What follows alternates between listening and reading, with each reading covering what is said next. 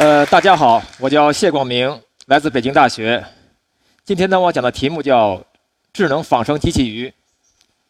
可能在座的人呢，一下脑子里会显示一个概念：机器鱼是什么鬼？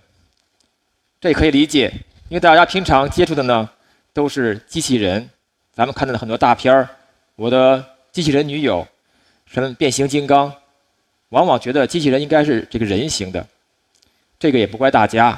这个因为这个机器人呢是个外来词，当时从外国来的时候呢没翻译好，就翻译成机器人了。大家呢都把这重点呢落在了人上，其实呢它应该是个机器。那么机器人呢它的种类很多，比如咱们最近看到这个《战狼二》里面有这个无人机，它就属于空中机器人。那么还有那百度发布那个无人驾驶汽车，它是陆地机器人。那么还有水中这个环境啊，所以我们要发展水下这种机器人。那么这个机器鱼呢，就是像鱼一样的面向水下应用的一种机器。那么大家会想，你为什么要研究像鱼一样的机器人呢？其实呢，我们想一想，咱们说是地球，其实地球是个水球，百分之七十被水覆盖。那么这个水世界的主宰是谁呢？其实是这个鱼类。是鱼最适应这个水环境。生物学家研究指出，经过这个亿万年的演化，鱼呢至少在四亿年前就出现了。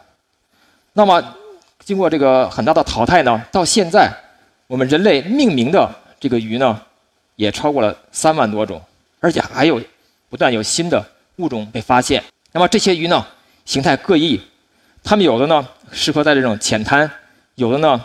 可以深到几万米，还有的呢，机动灵活，尤其是非常潇洒；还有的呢，它可以长途奔袭，游上万公里。所以，正是鱼有这些优点，引起了我们科技工作者的注意。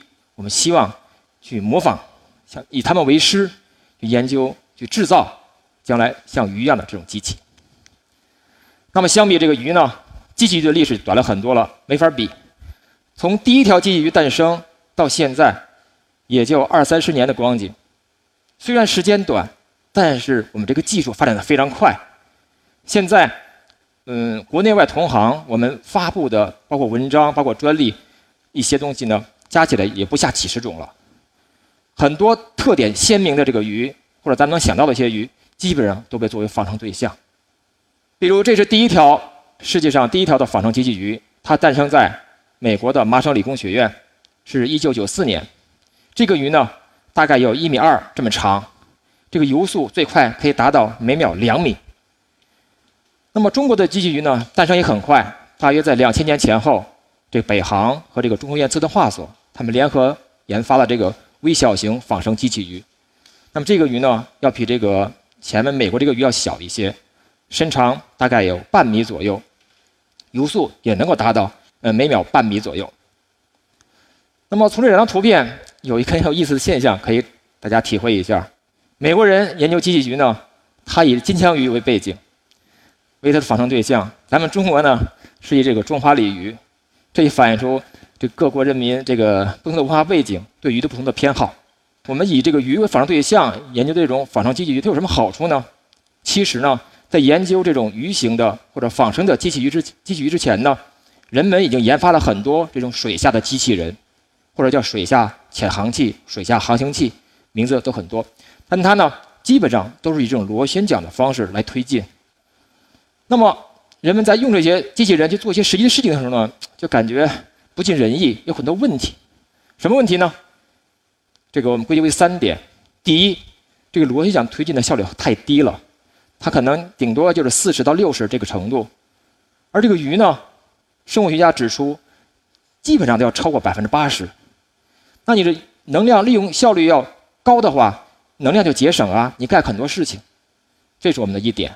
第二点呢，这个我们现在这个螺旋桨推进呢，转起弯来很费劲，要是一个很大的转弯半径，很不灵活，它的机动性很差。而我们的真正的鱼类呢，可以几乎可以原地转弯，上下翻乱窜，非常的灵活。第三个呢，就是一个军事背景上一个需求。大家都知道。这个螺旋桨一转的话，很容易被这个水下声呐扫到、探测到，那么你就被敌人发现了。所以这也是为什么很多潜水艇，它到了工作地方之后呢，它要把所有的都关掉，静静默。那么鱼呢，它没有螺旋桨，就没有这个问题，所以有先天这种优势。所以说呢，我们这些科技工作者呢，就希望能够把这种自生物界的这个优点呢学过来，我们让我们这个水下机器人也具备这些优势。所以其实呢，不一定是鱼作为仿生对象，我们还有很多其他的都可以这么做。比如大家看这个视频，大家觉得这个是个什么机器？可能有的能能看几遍能看出来，它的意思呢是一个我们叫模仿海豚的叫机器海豚，它不仅呢能够在水里能够像海豚一样游，而且还能跃出水面。那么海豚和鱼还不太一样，咱们鱼呢基本上是左右摇摆，而这个海豚呢它是上下拍动的，我们叫背俯身运动。这个海豚做的非常棒，能够跃出水面是相当不容易的。我们再看一个视频，这个可能很容易看出一点，这是机器水母，以这个水母为仿生对象，它模拟这个水母在水中怎么去运动这个过程。那么也一样，它抓住了这个水母呃这个水母的特点，去产生这种运动模式。那么大家看这之后呢，由于前面的铺垫，肯定知道这肯定是个机器鱼。这个没错，这是日本某大学的一个研究成果。但是呢，虽然大家看着很像，这这这鱼做的太棒了，但是从我们研究的角度来讲，这不是一个很好的研究成果。为什么呢？因为我们说研究鱼，不是说要把它外表做的很像，我们是要把它追求它的功能。那这个鱼呢，虽然外表很像。但它的实际的内部结构设计很不合理，它游起来这效果很差，所以这种仿生它就失去了意义。就像咱们参观一些蜡像馆，里头很多名人的蜡像，那这真的很逼真，但他们什么都没有其他用途，只能用说满足这个呃你和这个你的偶像合个影，其他什么都干不了，这没有意义，失去了仿生的意义。我们要做这个机器人呢，是真的希望我把那些它能够在水中运动或其他一些功能呢学过来。所以这种的，呃，研究呢，我们不认为是好的研究。那说了这么多，我们现在把我们北京大学做的这个机器鱼，请上来。鱼在哪里？哦，在这里，有点刺眼没看到。这个呢，就是我们现在以中华锦鲤为仿生对象做的这个机器鱼。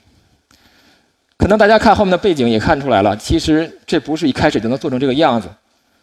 我们一开始呢，也是先刻意先追求它的运动起来像鱼，而不是说外观像鱼。那么也是一代一代的去改进提高。那么到了这代呢，这是最新的这一代，我们这个鱼啊，真的是挑了一条外观非常漂亮的真的锦鲤，选来之后，低温速冻给冻硬了。同学们，赶紧拿这个三维扫描，把它外观的数据测下来，构成这个数据那个模型之后，再用那个 3D 打印的技术，把它们前面这个整个这个打印出来，这样呢就做了一个仿生的这个壳体。但是我们首先要保证它游起来像鱼，而不是说只能追求这个外壳像鱼。那么咱们就看一看这鱼怎么游的吧。因为我们做了鱼，一开始在实验室的小水池，小水池很小，顶多两三米大，根本游不开，一些性能测不了。所以呢，我们就把这个鱼呢，刚好我们比较幸运，北大呢有个未名湖，我们就把这个鱼呢扔到这个未名湖里游一游。现在大家都生活比较好了，一般呢都会说养个宠物，去猫啊狗的，实验室没这条件。那你养了宠物呢，你要去遛，你要去遛狗，没关系，我们去遛鱼。所以这个遛鱼呢，去未名湖遛鱼呢，是我们实验室的一个保留节目。有一首歌呢，叫《未名湖是个海洋》，是北大可能一些人创作的一个校园歌曲。我们其实也希望我们的鱼呢，能够游到真正的海洋。也很快，我们的愿望就实现了。一二年，我们这个鱼游到了北极；又过两年，我们的鱼成功实现了南极的首航。当然了，有点小的遗憾，这鱼虽然是游了。不是我亲自带着去的，因为这是国家科考的行动，是由委托科考队员把鱼带过去，所以说是我的机器鱼带我去征服了这个世界的两极。那么下面呢，我们就稍微的讲一点的科学知识，就说你这个鱼看上去挺好的，它怎么游起来的呢？我们讲讲，稍微讲讲原理和实践的方式。那么既然呢，我们是以鱼为导师，我们就先看鱼是怎么游的。这是典型的一条鲤鱼，大家可以看上面有很多这种鳍肢，还有这个尾，特别是尾巴。那么咱们不搞复杂的，咱们就以这个它的直线直游为一个呃例子来讲。那么它要去直游的话，这个鲤鱼呢，它是通过摆动它的身体后面这部分，以及驱动这尾鳍。它摆动之后呢，就跟这个水相互作用，这个相互作用呢，就可以产生它的一个向前的推力，这个鱼就游起来了，就这么简单。说起来简单，你怎么拿物理的东西，拿咱们机电东西去实现呢？首先，你得要从硬件上去构造这样一个东西，它能够模拟这个鱼的摆动。所以第一步呢，我们要做这个硬件实现。我们用三个电机，加上一些机械的连接件，去让它能够一个链式的摆动，它能够摆动。那么像左边这个图呢，就是我们的结构示意图；到右边呢，我们就是真的拿机械框架，呃和相应的电机，把这个鱼就给做出来了。内部做好之后，再配上的控制电路，再配上这个电池，然后呢，再设计好这个外壳。做好防水，把它封在一起，鱼就做完了。但是鱼做完了不等于你就能游，你还有很重要的一步要做。要做什么呢？因为你说你是电机，电机到底怎么摆呀？你有很多个电机，它怎么摆才能游起来呢？这个还要做很精细的控制算法的设计。我们这方面呢，也是做了一些相关的算法的研究。呃，像我们这展示这个。视频呢，就是在模拟的过程中，我们用数值模拟的方式去复现一下，看能不能设计这个算法能够实现这种摆动，甚至一些转弯。OK，仿真可以了，我们再把这算法加到真的鱼上，真的机器鱼上，鱼就游起来了，就是这个样子。但是呢，细心的观众肯定会想到，你这样一个鱼这么摆动，肯定你产生的力只能在水平面上。换句话说，你这鱼。只能在水平面上的游来游去，但实际的鱼不是啊，实际的鱼可以下到潜到海底，潜到水底，那怎么办呢？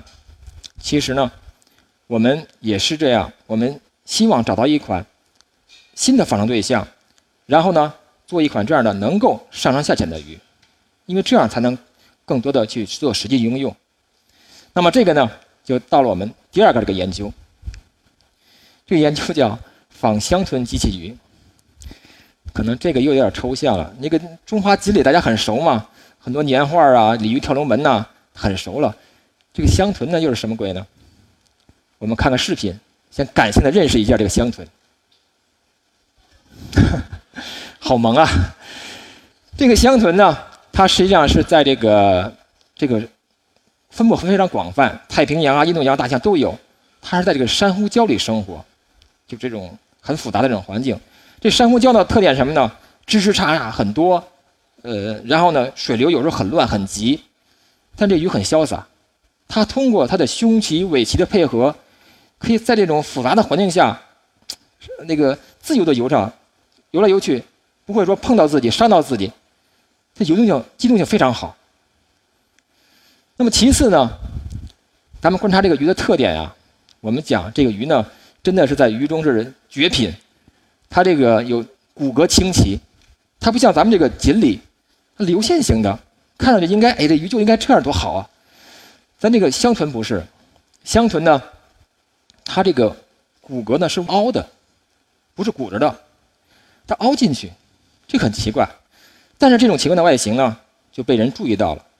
这个奔驰公司呢，就参考它这个外形，去设计一款概念车，希望这个车呢能够更稳定的开进。那么这个香豚呢，在英文里呢就叫 box fish，翻译过来直字面上翻译过来就叫盒子鱼，因为它看着就是个盒子，因为它这骨头是硬的，它就把这个身体撑在那块儿，然后呢，整个就像一个盒子或者箱子这样的。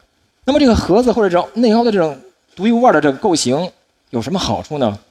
这个是从一五年这个我们学术领域的。最顶级的这个期刊《Nature》上 copy 下来这张图片。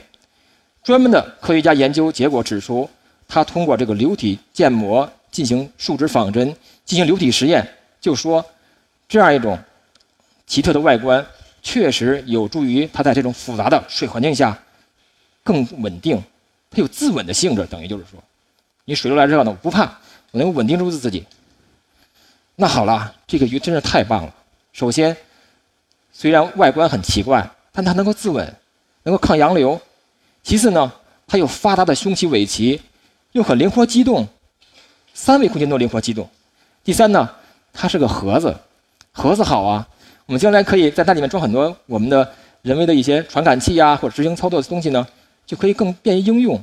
所以我们认为这是一个最佳的仿生对象，我们应该仿它。那么这就是我们仿的结果。只有什么呢？我就不看了，我们要看一看它的三维中的。后退啊，前滚翻、后滚翻啊，原地旋转啊，包括一些横滚啊，哎，虽然还没有真鱼那么灵活，但起码一些基本的行为，三维空间的这种灵活性，我们给实现了。大家想不想看实物？好，咱们有请这个机器香豚上场。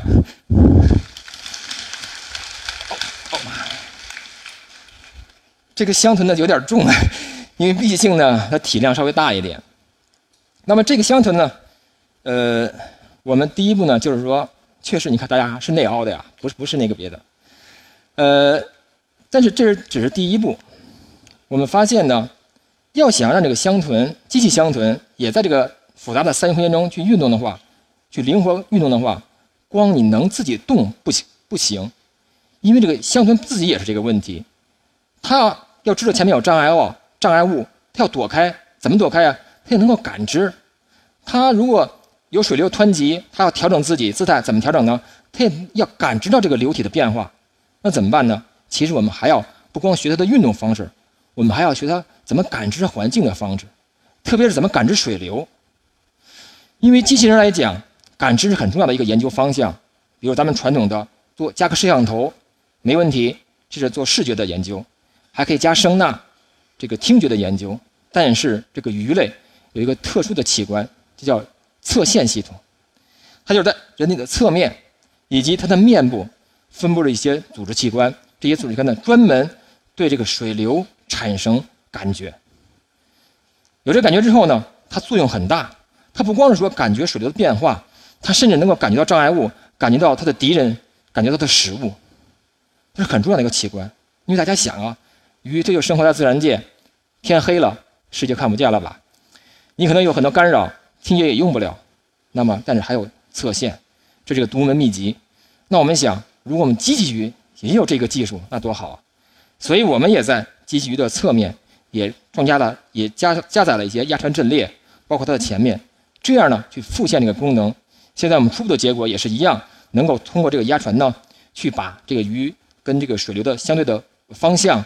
以相对的流速测出来，而且呢，我们在前面再摆一条机器鱼，它的摆动呢会产生一些涡，那我后面的鱼呢就能去感受到和它这个前面这个鱼的相对的前后距离、左右距离。那这样的话，我们也能够把这种仿生感知的这个能力做到。这是我们的一个研究。紧接着呢，还有一个研究，就是通信问题，因为咱们让机器人做事情。怎样跟他交流啊？有时候是两个机器人一块做事情，他们之间也要交流。陆地上交流很好办，但现在这个无线网络很发达，现在大家时不时就可以上网、微信啊什么的。机器人呢也通过这种无线网络，在陆地上也可以很很很好的交流，但是到水下就不行了。水下的通信一直是限制水下这种机器人拥有一个很大的瓶颈，所以人们呢也开始尝试一些传统的，比如光通信、声呐通信。但是效果都不是很理想。那我们又想了，那既然我们是师法自然这个思路，我们再看看自然界的鱼，它怎么通信？它怎么跟它伙伴交流呢？哎，我们又看到有一种鱼啊，它能够自己改变自己身体的状态呢，它形成一个电场。这个电场虽然很微弱，但是通过电场呢，它就跟可以跟它伙伴进行交互，进行互相的交流。哎，我觉得这个好啊。那我们能不能也让我们机器鱼有这个功能呢？所以，我们也给这机器鱼也设计了相应的这种电产生电场的这个电路，设计了发射电机，设计接收电机，加在鱼的身上，就实现了能够让这个在水中两条鱼之间进行通信。这个呢，是我们刚刚发表的一个结果。这几个图片呢，就展示了我们这几代机器鱼也是不断的改进，才到今天这个状况。一开始呢，我们做的还不是，还没对这个外形不够重视，但发现其实让它游得好的话，外形是很很关键。那么右下角这个图呢，还没有实现。我们想将来做一个大点儿的，一米到两米长，这样将来我们可以加入更多的负载，去做一些更多的实际应用。那说到实际应用，我们就会想，这个应用，你具体到底都有什么可应用的呢？其实这个。回答是很显然的，咱们现在人类过得很舒服，是前提是你在过度开发自然、利用自然，陆地上的资源都基本被耗光了，所以人们开始转向水下。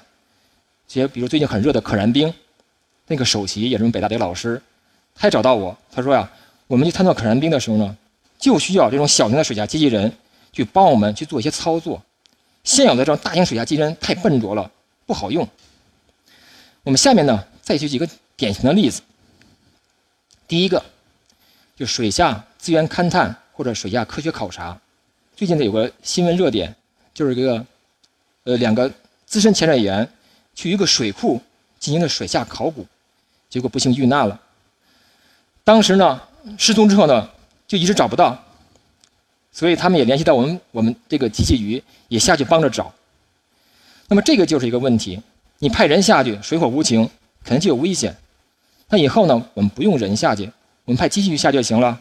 我们也带着相应的设备，把相应的信号采上来就可以了。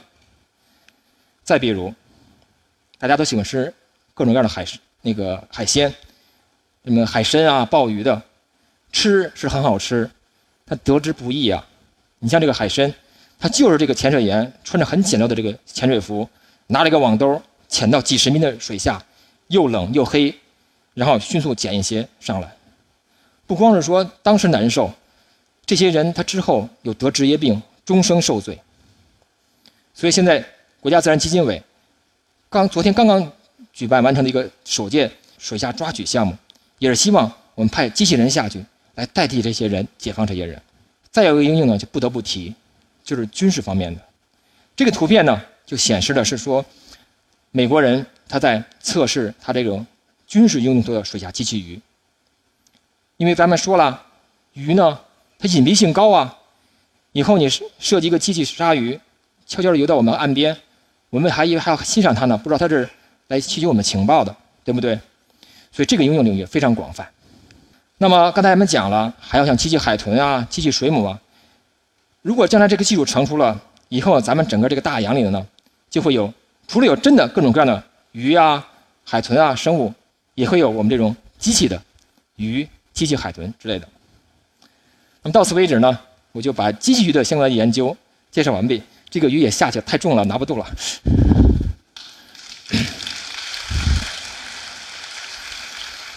那下面呢，我再展开一个新的话题。这个话题呢，跟鱼还是很紧密。咱们先看图片。大家这个图片应该看了很震撼吧？这是一个国际水下摄影大赛的一个获奖产获奖那个照片。它实际上就是说，拍到了几百条鱼，甚至可能是几千条鱼，它们缓缓的、自发的形成一个圆圈，在那儿缓缓的游动。再看这个，可能是上万条鱼，紧密的游在一起，快速的游动，形成一个很紧密的团簇。大家想，这些鱼怎么了？发疯了，还是闲的没事了？他在干嘛？不是，他的目的很明确，他们就是要生存。他们做这些行为不是为了好玩他是为了延续他这个种群。因为什么呢？你每条鱼很小，你跟你的天敌对抗，你肯定对抗不过人家。可是我紧密团在一起，可能就震慑住你的天敌了。再比如，我们集体去寻找食物，那肯定比你单个的要提高它的那个找到食物的概率啊。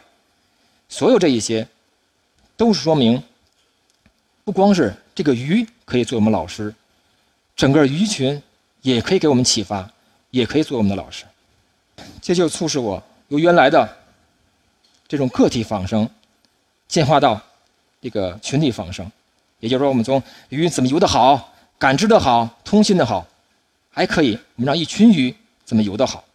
那我们既然这是一个老师，我得还看看这老师有什么优秀的品质。那我们对这个鱼群的特点进行总结一下。第一，这种形成鱼群的这个鱼呢，首先它个体呢肯定很弱小，智商很低，那个能能力很有限。那第二个特点呢，这一群鱼在一起游。其实他们没有一个统一的管理者，或者一个上帝啊，或者一个 leader 或者领导，他们就是自发的，就这么游了。我们可以想象这么一个场景啊：假设你有超能力，这一群鱼在游着，你突然把其中一条鱼给它瞬时消失，你会发现整个鱼群根本不知道这条鱼没了，还是那么潇洒的游来游去。第三个特点呢，就是这些鱼呢，可能鱼群也很大。小的几十条，大的可能几千条、上万条，但是呢，每条鱼呢，它不用很累，它不用知道所有其他鱼的这个状况。因为你想，假如你这一条鱼，咱们是一千条鱼组成的，就现在一样，如果把其他的信息都告诉给你，你其实也处理不了，你也晕了，对吧？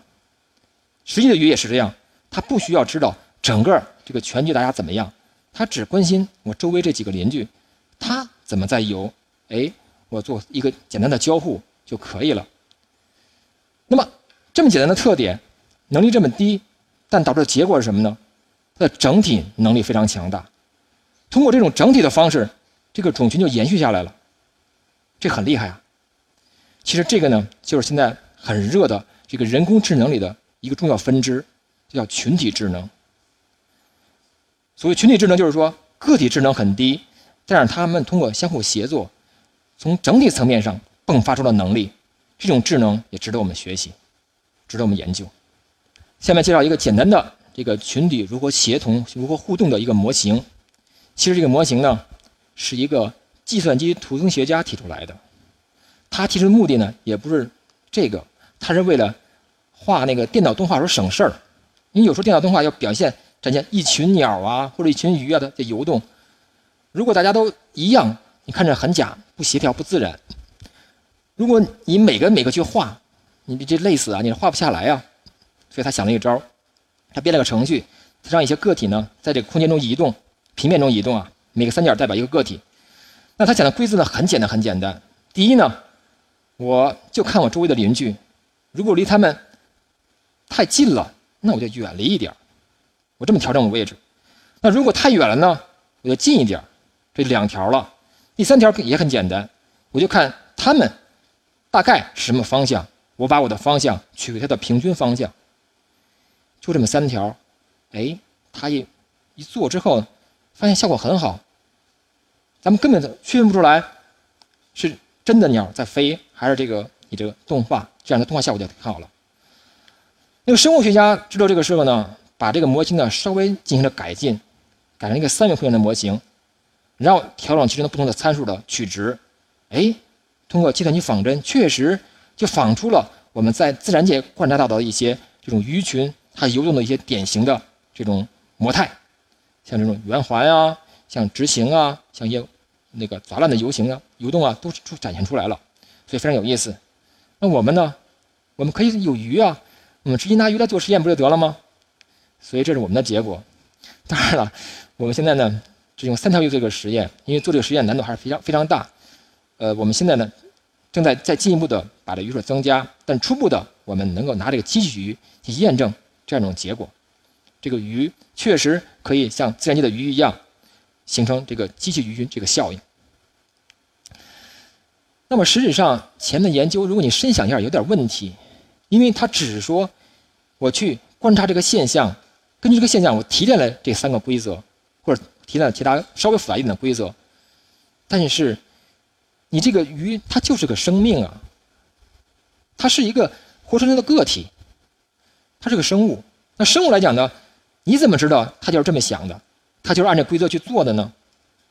特别的，根据达尔文进化论，你的个体都是自私的呀，在这个资源有限的条件下，每个人都为自己着想。所以说，物竞天择，适者生存。你要有食物，你不吃，别人就吃了。那那你你让给别人了，那你就存活不下去了。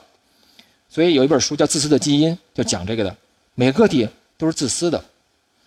但是呢，达尔文的进化论呢，它解释不了。现在都在研究，解释不了一个现象什么呢？既然都是自私的，但是实际上呢，生物界有很多利他的这种合作的现象出现。这跟进化论稍微有点矛盾，所以后来吸引了很多这个生物学家、科学家研究这个事情，到底怎么回事最后他们发现，因为很多生物它都是群体的生活，这种群体生活呢，那什么群体最好？他给了一个结论：如果每个这个群体中每个个体都自私，这个群体可能很快就就演化没了，就结束了。那反过来，如果这个群体每个人都很无私，都是活雷锋就好吗？结果发现也不好。最好的、更容易演化下去、生存下去的是什么群体呢？是，又既有一些自私的，也有一些合作的，而且呢，时间尺度上也会变化。这个时间呢，可能我自私一点你利他一点；下一个的时间呢，可能我又利他一点，你又自私一点，这样的群体才比较好。哎，我们在想，那么真正的生物。真正的鱼群它是这样一种特点，那我们机器鱼可不可以也达到这种层面的仿生？我们不是傻乎乎的，就是说鱼给你定个规则，你去游吧。我们能不能更深刻的，我们把鱼也给把机器鱼也给它赋予的所谓的灵魂？我们也在做这个事情，正在研究这个课题。我们首先呢，仿真做了一个事情。我们原来呢就做这个机器鱼编队。所谓机器鱼编队呢，就是说我让一些鱼呢，事先指定一个构型，比如一条直线或者一个圆形，让它一开始的位置随机，然后呢，大家相互配合形成这个圆形。那在没做这个研究之前呢，我们从控制理论的角度讲呢，已经设计了控制率，可以从数据上严格证明，只要执行这些机器鱼执行我的控制率，肯定能够实现这个编队的。那么现在了，我们把这个鱼呢，不是像原来一样了。我把这鱼给赋予它有自私的属性，它不是，每次他执行这个编队任务的时候呢，他不是按照我事先规定的这么去做，而是他有一点私心，他可以说本来这次象征蹲编队我要走五米，那我走三米，我偷偷懒，哎，结果呢，仿真效果出乎我的意外，大部分情况下呢，它仍然能够形成个编队，但同时我们计算所有鱼在一起的这个总的路程，它对应的能量嘛。节省了很多，它真有优势，所以这个我们呢正在进行这个研究。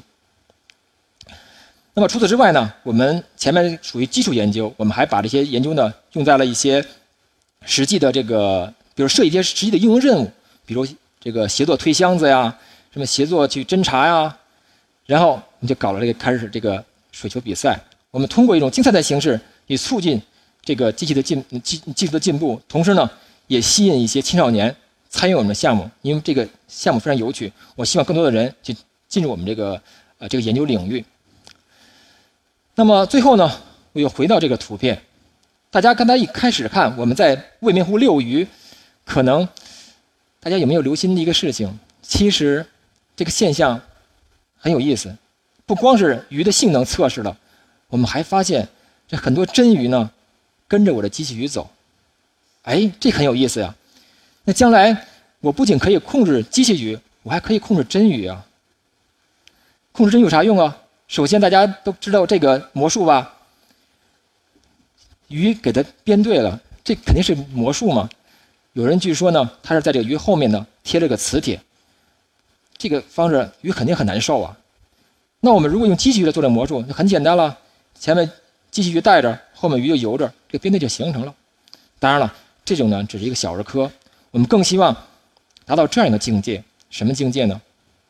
我们叫从师法自然过渡到道法自然。我们讲，现在我们的研究呢，以自然为师，学了这些东西，从个体仿生到群体仿生。那么这个自然界呢，学的目的是为了去征服自然、利用自然、开发自然的资源为我们所用了。那我们在用这自然的时候呢，我们能不能境界更高一点？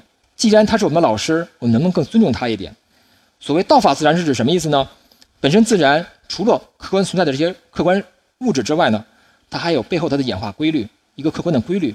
那我们去利用自然的时候呢，我们希望能够更接近的这种自然的规律去，呃，去影响它，利用它。比如讲，现在咱们抓鱼，一网下去，管它什么鱼呢？捞上再说。那以后我们再捕鱼不这么捕了，我派一条金枪鱼下去，专门把金枪鱼引到一个地方，继续金枪鱼下去。现在我就抓这些鱼，那多好！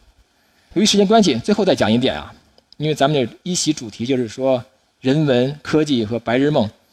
那我个人呢也，有一个小梦想吧。